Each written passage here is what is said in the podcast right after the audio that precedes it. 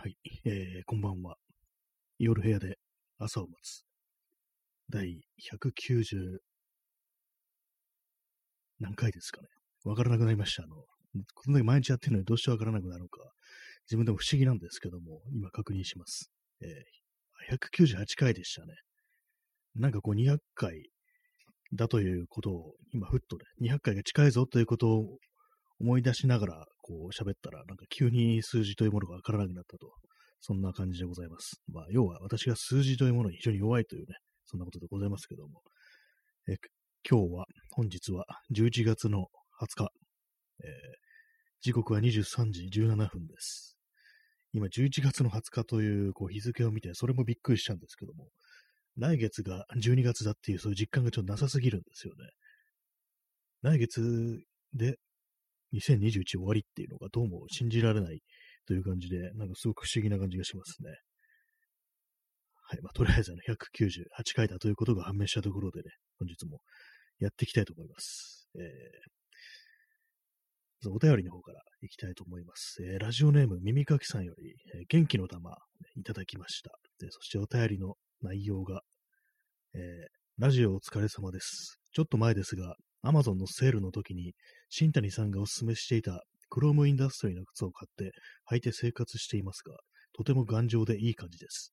ラジオで話してた通り、表面に傷がつきづらい材質なので、これも嬉しいです。デザインも落ち着いてて、周りの人にも結構評判がいいです。それではラジオまた楽しみにしています。はい、ありがとうございます。あ、セール、セールだったんですね。アマゾンのセールで安くなってたんですかね。そうですね、この放送はですね、たびたびこう、クロームインダストリーと、靴をね、ちょっとお勧めしてるってのがあるんですけども、私もまだ履いてるんですけども、ちょっとね、もう5年ぐらい履いてるんですよ。5年ぐらい、まあさすがに毎日じゃないですけども、自転車乗るときだけなんで、そこまで今、持ったという感じなんですけども、もうさすがにもう限界をもう迎えそうな感じです。もう、ボロボロですね。ソールが剥がれそうな感じになってきてるんですけども、なんかどうも新しいの、新しいね、別な靴あるんですけども、スニーカー。なんか下ろすのがめんどくさくって、めんどくさいというか、なんか、なんかこう、そのクロームのね、靴と離れがたくて、今からそのボロボロになった状態でまだ履いてるんですけども、そうですね、耳かきさんがね、こう購入されたということで、なんか嬉しいですね。とか、受け継が、引き継がれていったみたいな感じで、まあ、別に全然別なね、個体なんですけども、そうなんです。すごく頑丈なんですよね。特にあの、ソールが結構ね、固めなんですけども、普通になんかあのスニーカーのソール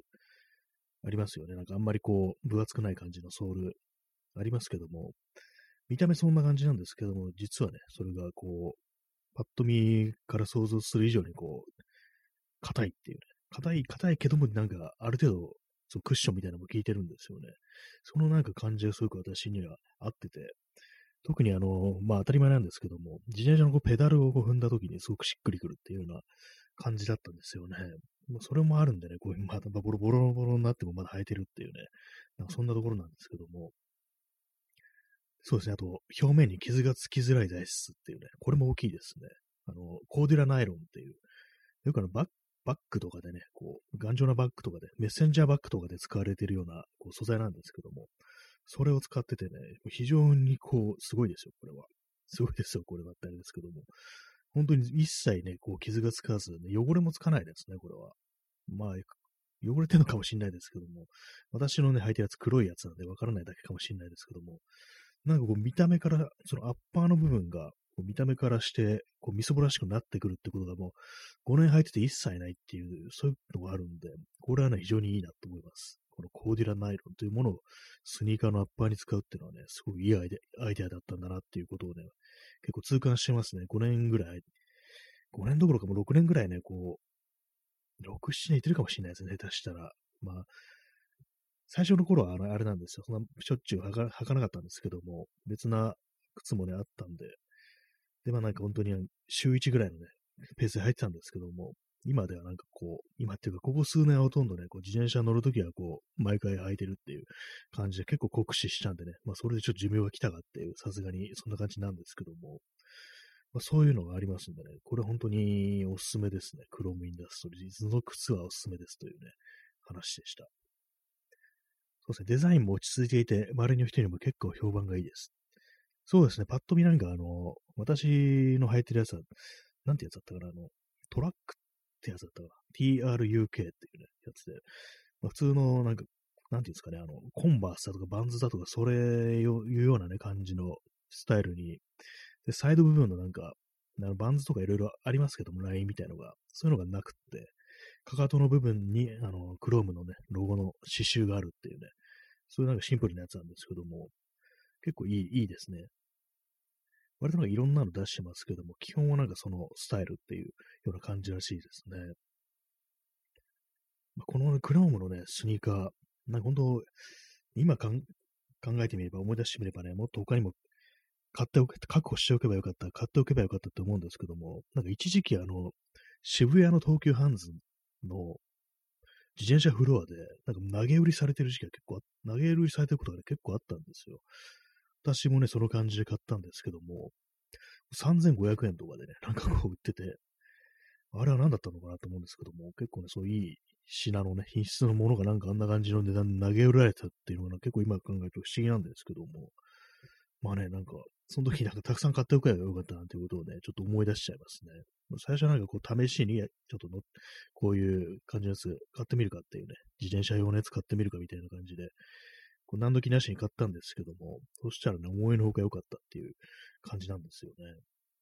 まあ、ちょっと今価格とかいくらぐらいかわからないですけどもね、なんかたまになんか妙に安くなってる時はあったんですよ、このクロームの靴っていうのは。本当になんかね、他のやつも買っておけばよかったなと思うんですけども。はい、クロームインダストリーズの話でした。これクロームはね、あの、スニーカーで、がなんか、メインというわけではなくて、あの、なんていうんですかね、メインの、っていうか最初に出てきたのは、あの、メッセンジャーバッグですね。メッセンジャーバッグで有名になって、それでこう、いろいろ他にもね、こう、服とか、帽子だとかね、そういうものを出すようになったっていう感じなんですけども、私は他にあの、バックパックとかメッセンジャーバッグ使ってますね。これはもう非常にこう重宝してるんですけども、頑丈ですね、やっぱり。すごく。で、まあ、メッセンジャーバッグとか結構大雨の時に、こう、使っても使ってっていうかね、大雨の中自転車乗ってもね、やっぱ中浸水しないですね。防水って、まあ、二重になってるんですけども、外側がこう、ゴディラナイロンというやつで、まあ、さっき言ったあのスニーカーと同じ生地ですね、素材ですね。で、中身があのターポリンっていうね、こう、まあ、防水、水通さない感じのね、こう、インナーみたいのがあるんですけども、やっぱそこ入れてると全然こう濡れないですね。だからそういうのもあって私は非常に重宝してるんですけども、メッセンジャーバッグの一番なんか大きいサイズのやつを私使ってるんですけども、まあ、結構荷物が多いものですから、やっぱりこう、ここぞという時に、こう荷物が一番ね、こう、多い時は、そのメッセンジャーバッグをね、使ってますね。いろいろ持ち運ばなきゃいけないっていう時は。他にあのカメラバッグみたいなのも使ってるんですけども、カメラバッグあれなんですよね。あの、ちょっと弱点みたいなところがあって、そのストラップ、あの肩、肩、ショルダーストラップのがなんかこう使ってるとね、ちょっとあの、ちぎれそうになってくるっていうね、弱点があるんですけども、私はそれは自分で補修して使ってますね。まあ、あの、クロームのね、原宿、東京原宿にあのクロームのね、ストアがあるんですけども、そこ持ってくとね、確かね、普通に無料でなんかこう修理とかね、してくれるっていうのがあるんですけども、なんかちょっと 持ってくのめんどくさくって、なんか自分で直しちゃいましたね。前に同じような感じで、バックル部分が壊れた時には、なんか持ってったらね、無料で修理してくれたりして、結構まあまあサポートもなんかいい感じなんですよね。割になんかこう、結構ね、おすすめできるっていうか、結構あのー、自転車とかのね、バックパック、自転車乗る人のね、バックパックだとかメッセンジャーパックっていうのは、結構あの、ものによってはね、まあまあ高いっていうのがあったりするんですけども、このクローマー、まあ割となんかこう、バランスが取れてるっていうか、ちょうどいい値段っていうね、感じがするんですよね。はい、えー、クロームインダストリーズの話でした。ね、そんな感じで私も使ってるので、なんかこう、頑丈なバッグで、あんま高くないやつがなんかいいな、みたいな、そういうのが、で、防水とかね、なってるやつがいいなっていう方がいたら、ね、ちょっと検討してみてはいかがでしょうかというね、ことがありますね。結構、あれなんですよ。他にもね、こう、今使ってるダメダメになったら、新しくなんかもっとでかいの買おうかなみたいに思ってたりするんですけども、それがあの、結構あれなんですよね。この一応同じクロームのね、やつなんですけども、4万ぐらいするっていうね、結構高バッグに4万かみたいなね、なんかブランド物でもレザーでもなんでもないですけども、そういうのはあるんですけどもね、やっぱりなんかバッグっていうのは、私みたいなあのいろいろ荷物持ち歩いたり、持ち運んだりとか、あとまあ、カメラとかですよね。カメラ類をね、こう持ち歩く人間っていうのは、だいたい三脚とかね、そういう大きいものもね、持ち歩かなきゃいけないんで、どんどんどんどんバッグがでかくなっていく傾向にあるんですよ。まあ、その帰結としてね、そのクロームのクソでかいバッグっていうものをちょっと今欲しくなったりしてるんですけども、まあ、まだね、今、使ってるね、バッグが全然使えるのでね、まあ、当面はそれでいこうかなっていうふうに思ったりしてますというね、話でございました。結構一時期なんかいろんなバックパックっていうかね、こうメッセンジャーバッグ的なものを試したりね、してる時期があって、いろいろ見てるね、時期があったんですけども、もう最近なんかその Chrome のね、今あるやつでまあいっかみたいな感じに結構定まったっていうね、感じですね。はい。結構その自転車系のバッグとかね、作ってるブランドというかメーカーというか、そういうところは結構ハンドメイドだとかね、なんかそんなところもあったりしてね、割となんかこう、大量生産してない感じのところもいろいろあるんですけども、まあ、全般的に言えるのがなんか結構その、使ってるなんか PR っていうかね、プロモの動画みたいなの結構作りがちなイメージあるんですけども、それがなんかこう非常にね、楽しげなビデオっていうかね、結構なんか一時期ね、なんか私の ツイッターのタイムラインとかでよく、その、出てきてた、その自転車用のバッグのね、ブランドで、あの、ミッションワークショップっていうのがあって、そのね、そこはなんかすごくたくさん、こう、バッグ、このねバックのなん、バックの PV っつうんですかね。バックのビデオみたいなの結構作ってて、それがなんか非常になんか楽しげな感じなんですよね。こう、まあ、バック、でっかいバッグに、もう、氷とそのビールをね、もう満載してなんかこう、出かけていくみたいなね、非常に楽しそうな感じの動画が多かったりして、なんかああいうの見てるとね、こう、確かに、これこそなんかこう、ねプロモーションだよな。プロモーションというかね、こう、物が欲しくなってくる、そういうビデオだな、なんていうふうに思うんですけども、実際どういうふうに使うかっていうのがね、なんかこう、実際にそのビデオという形で見せられると非常に楽しくなってくるっていうね、感じでしたね。私はまだその、あのね、氷をたくさん入れてビールをね、ガバガバね、入れてなんかこう、友人たちがね、こう集ってるところに出かけていくなんてことはやったことないですけども、まあね、そういうのありかもしれないかななんていうふうに思わせるようなね、なんかそんな感じのね、ビデオがたくさん出てたりするんですよね。そのメッセンジャーバッグだとかね、その手の自転車のバッグの界隈ですね。まあ、いろんなブランドがあるのでね、なんかこう、メッセンジャーバッグとかで検索するとね、いろんなのヒットすると思います。ね、そのうちの一つにこのクロムインダストリーズというものがあるというね、話でございました。はい。で、まあ今日のね、あのタイトル、えー、物持ちがいいタイプとはっていうね、感じなんですけども、タイトルなんですけども、まあ、そんな感じで、あの、今日はちょっと物の話をしようっていうね、まあ、そのクロームインダストリーの靴が非常に頑丈であるっていうのがあるんでね、なんかこう、そうタフなものっていうね、なんかその手の話をしようかななんていうふうに思ってるんですけども、私はまあまああの物持ちがいい方だと思うんですよ。結構まあ長く使うっていうか、まあ、最初物を選ぶときに結構ね長、長く使えるかとか、頑丈であるかどうかっていうのが、まずこう、ね、その選び方っていうことの最初に来るんですけども、やっぱりこうタフなやつじゃないとダメだよなみたいな感じのことは、まあ、やっぱりこう、ね、自転車とか乗ってるとそういう感じの思考に、ね、なったりするんですけども、ぱりね、その感じで、結構ね、あの、ダメになっちゃうものとならないものと何を分けてるのかなって思うんですけども、多分物自体のその耐久性とか、とかタフさ以外にも、なんですかね、その使い方っていうものもね、結構あると思うんですよね。まメンテナンスするとかね、なんかそういうものじゃなくても、なんかこう、どの程度ね、なんか、そう、せ なんていうか、心を込めて扱ってるかみたいなね、思い入れを持ってるかみたいな、そういうところもなんかこう、長持ちするしないっていうね、ところに結構関係してくるような、そんな気がするんですけども、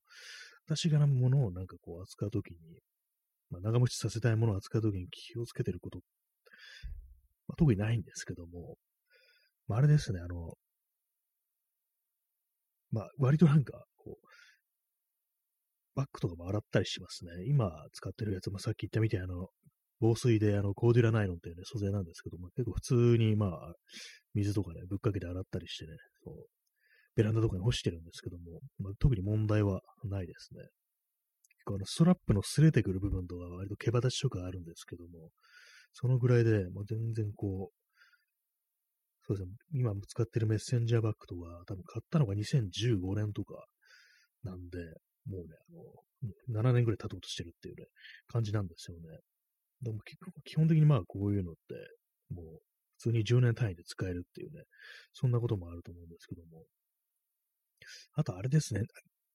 長持ちする、してる時のね、したものの傾向としては、やっぱりこう、連続で使わないっていう、連続っていうかね、なんか、やっぱこう2種類用意して交互に使うみたいな、そんなことやってると、まあ当たり前ですけども、すごい長持ちするなっていうのが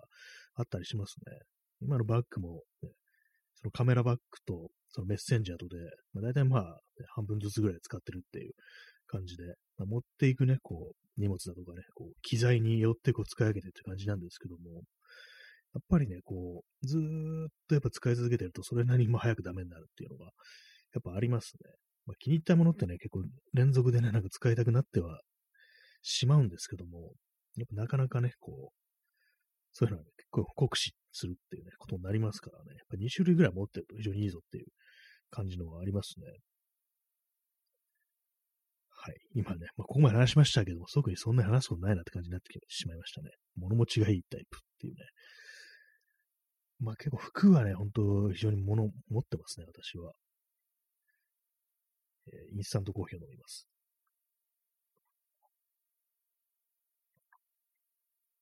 まあ、この放送でも何度か話します、話してますけども、結構あれですね、あの、あれが多いですね。ワークものとかそういうのが多いから、あんまもうそもそもダメにならないっていうような感じがあったりして、他なんですかね。やっぱ T シャツとかもあれなんですよね。あの、基本的にヘビーウェイトの分厚いやつしか履かないし、でも他の服とかもあの、アウトドアブランドとかのものなんで、やっぱ全然こう、長く持ったりするのがあるんですけども、結構あの、何度もね、こう同じものを毎回買ってるっていうものの中で、あの、コロンビアの、あの、チタニウムっていうね、あのパンツがあるんですけども、それはなんか大体ダメになったら次のを買うっていうようなことを結構繰り返してて、割となんかそれは好きっていうかね、一番なんか自分が履きやすいものであるなっていうふうに思ってるんですけども、まあそれだけですね。まあ、見た目はあんまそんなおしゃれな感じじゃないんで、そういうとこ求めるとあれなんですけども、やっぱりね、それ履いてると、あのナイナイロンとなんかのねコ、ットンの棍棒みたいな感じだったと思うんですけども、それ履いてるとね、やっぱすぐに、ね、濡れてもすぐ乾くし、で、まあ軽いし、っていう感じでね、なんかたまにこう、綿のね、なんかこうデニムとか履いたりすると、かなりね、なんかこう、重いなとかね、すごいかさばる、かさばるっていうかな、なんかこう、動きづらいなみたいなのを結構考えたりするんですよね。などもね、そういうのがある。そういうのに、アウトだけのやつに慣れちゃうと、普通の服って割となんか結構ね、しんどくなってくるっていうような、なんかそんな感じのことが、割にあるんですけどもね。まあ、皆様のね、なんかこう、な、これは長く使ってる、これは長持ちするっていうね、そういうのありましたら、なんかコメントとかで教えていただけたらな、なんていうふうに思ったりしますね。私もそんなに物を買い替えるタイプではないんで、結構ずっと長持ちしてずっと使ってるっていうものがたくさんありますけどもね。他には何、なんですかね。今、周りを見渡してるんですけども。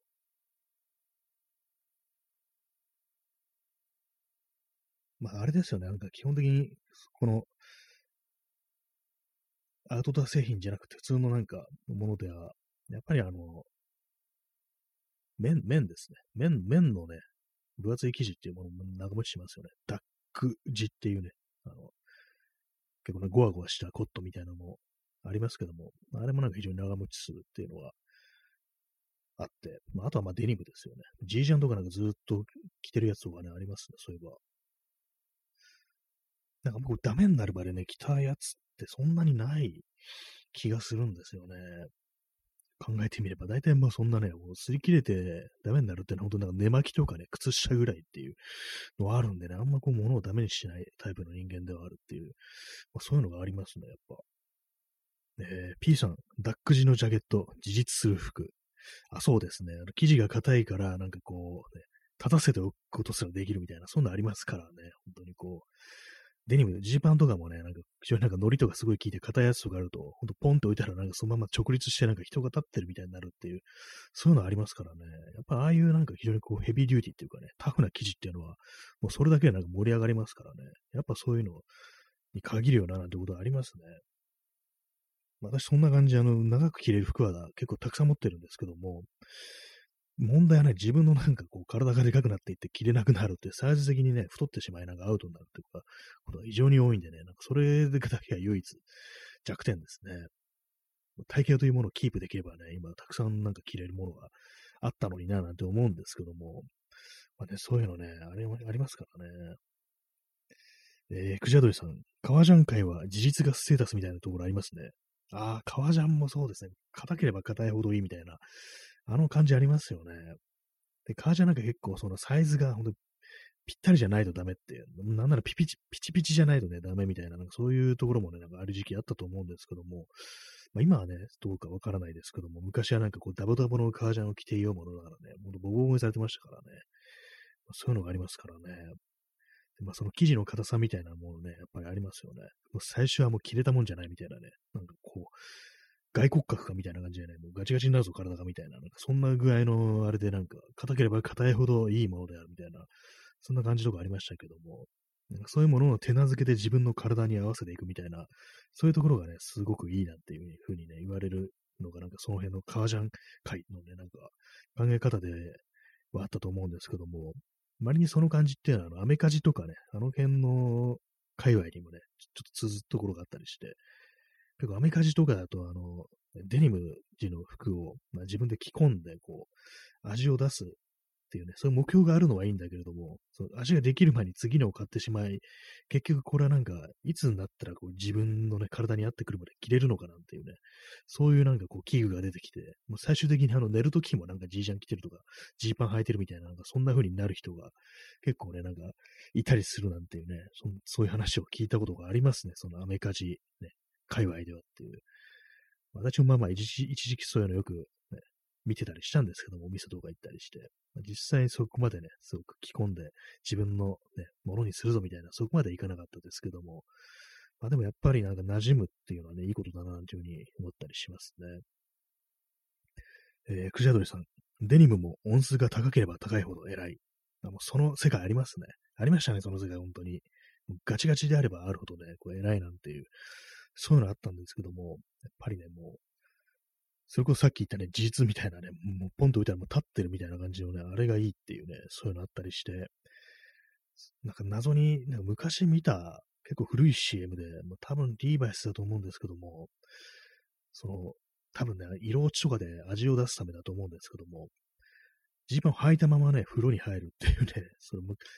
あの外国人のね、アメリカ人っぽいね、こう、役者がなんかこう、バスタブ入っててね、なんかこう、鼻歌歌いながらなんかあの、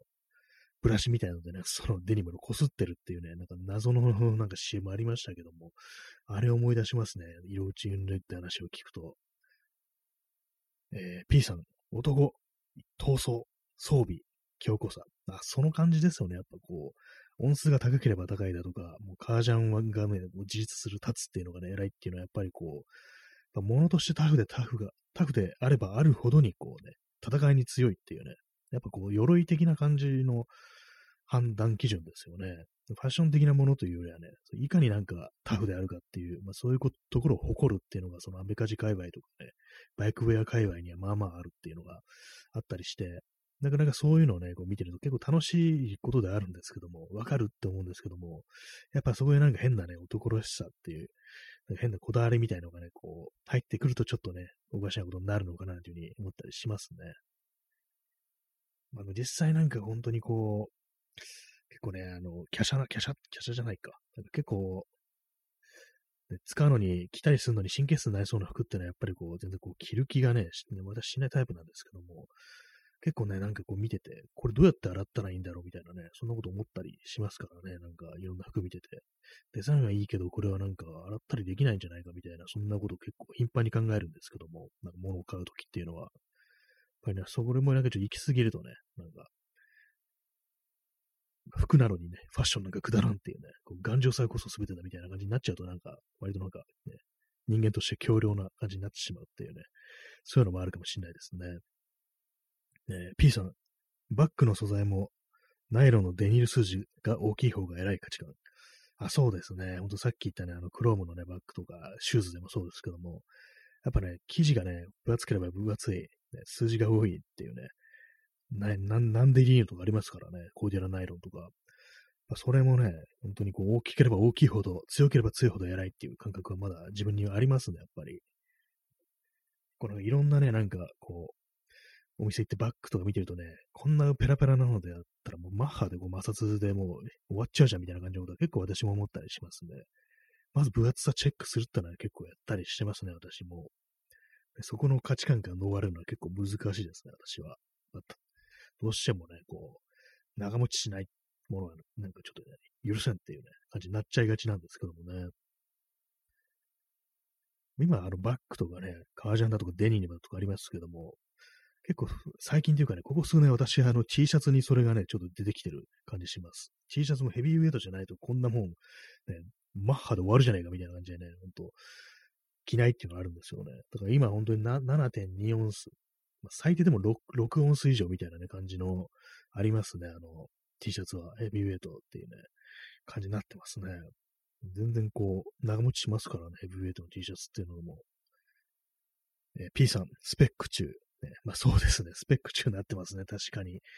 ほんとそうなんですよね。頑丈なものを求めると、やっぱりこう、スペック中的に、そのね、ナイロンのデニールの数字だとかね、こう、革ジャンだったらね、革の素材、なんていうんですかね、カウハイドとかなんかそういうのありますよね。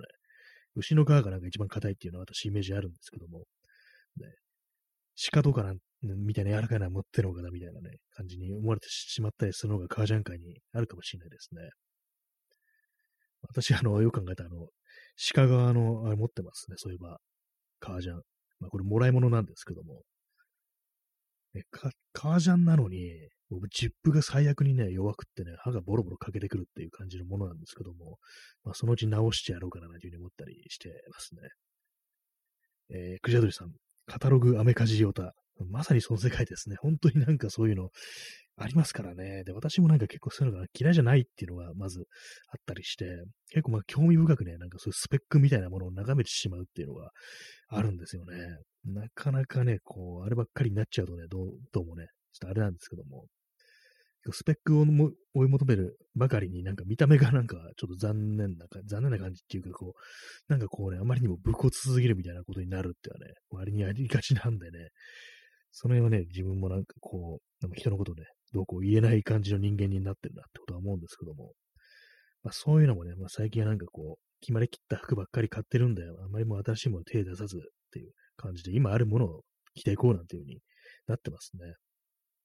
もう今あるね、マウンテンパーカーとカーハートのジャケットだけでいけるみたいなね、そんな感じで日々過ごしているというね、感じでしたね。まあ、そもそもそんな寒くならないっていうのがね、あるんですよね。まあ、そのような感じで、なんかこう、いつもの感じになりましたね。なんか割となんかこの手のものの話っていうのは割と好き好んで結構やるタイプではありますね。こう頑丈なものの話って割と好きなんですけども、もしね、皆さんこういうのいいぞっていうね、これが頑丈だぞっていうのがありましたら、なんかお便りとかで教えていただければな、なんていうふうに思います。ね、当放送では、あの、無印の靴下とね、クロームのね、バッグと、えー、靴をね、おすすめしてるというね、なんか謎の放送になってますけどもね、特にスポンサーというものはついてないですけどもね、もしあのね、クロームインダストリーズさんと無印良品さんが、こう、スポンサーになっていただけるのであればね、別にこう、多分ウェルカムなんで、多分ウェルカムってなんでって感じですけども、まあ、そんな感じでね、本日、えー、お送りしてまいりましたけれども、ね、長持ちするものっていうね、そういうテーマでした。なんかこう、あれですね、いろいろ考えれば他にもたくさん出てくるかもしれないですね。まあ、こういう時代ですからね、ほんとなんか頑丈なものが求められてるっていうのはあると思うんで、なんか他にもね、いいものがあったら、ここでね、紹介させていただきたいと思います。まあ、そのような感じでね、本日土曜日の放送をお送りしてまいりました。というところでね、そうそうお別れの時間が近づいてまいりますけども、まあ、そのような感じで、えー、ご清聴ありがとうございました。それでは、さようなら。おやすみなさい。